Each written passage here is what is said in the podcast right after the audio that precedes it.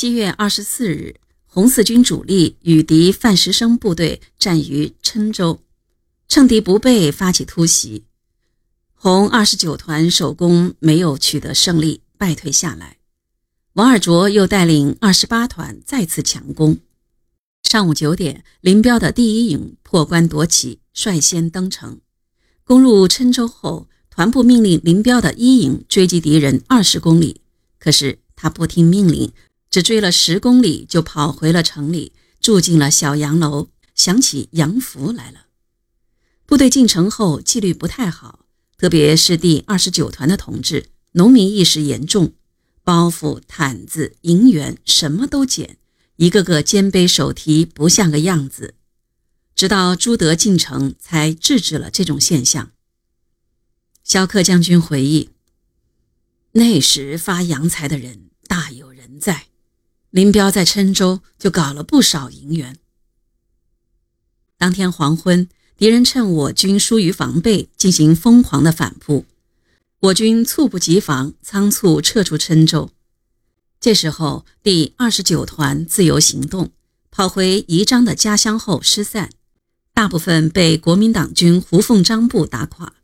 军部率第二十八团和第二十九团余部将近百人向桂东转移。部队到达沙田后，召开了党员代表大会。总结湘南之行的经验教训，朱德、陈毅都在会上做了认真的检讨，主动承担了责任，要求给予处分。代表们发言十分踊跃，对朱德、陈毅提出了严肃的批评。前委委员、原特务营营长宋乔生要求将朱、陈撤职查办，还说要打陈毅屁股四十大板。陈毅当场反驳说。我不同意。你凭什么不同意，同志？党章上没有打屁股的规定吗？引起了一片笑声。最后决定分别给予朱、陈留党察看三个月的处分。会后决定在桂东一带分兵游击，筹款发动群众。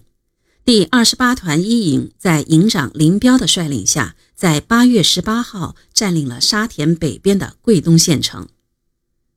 就在红四军主力冒进湘南的时候，赣敌十一个团气势汹汹地向永兴扑来。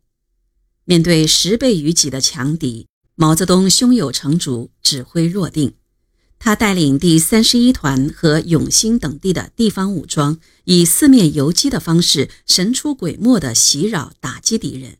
将敌人围困在永兴县城不出十五公里地区达二十五天之久，死死地拖住了敌人。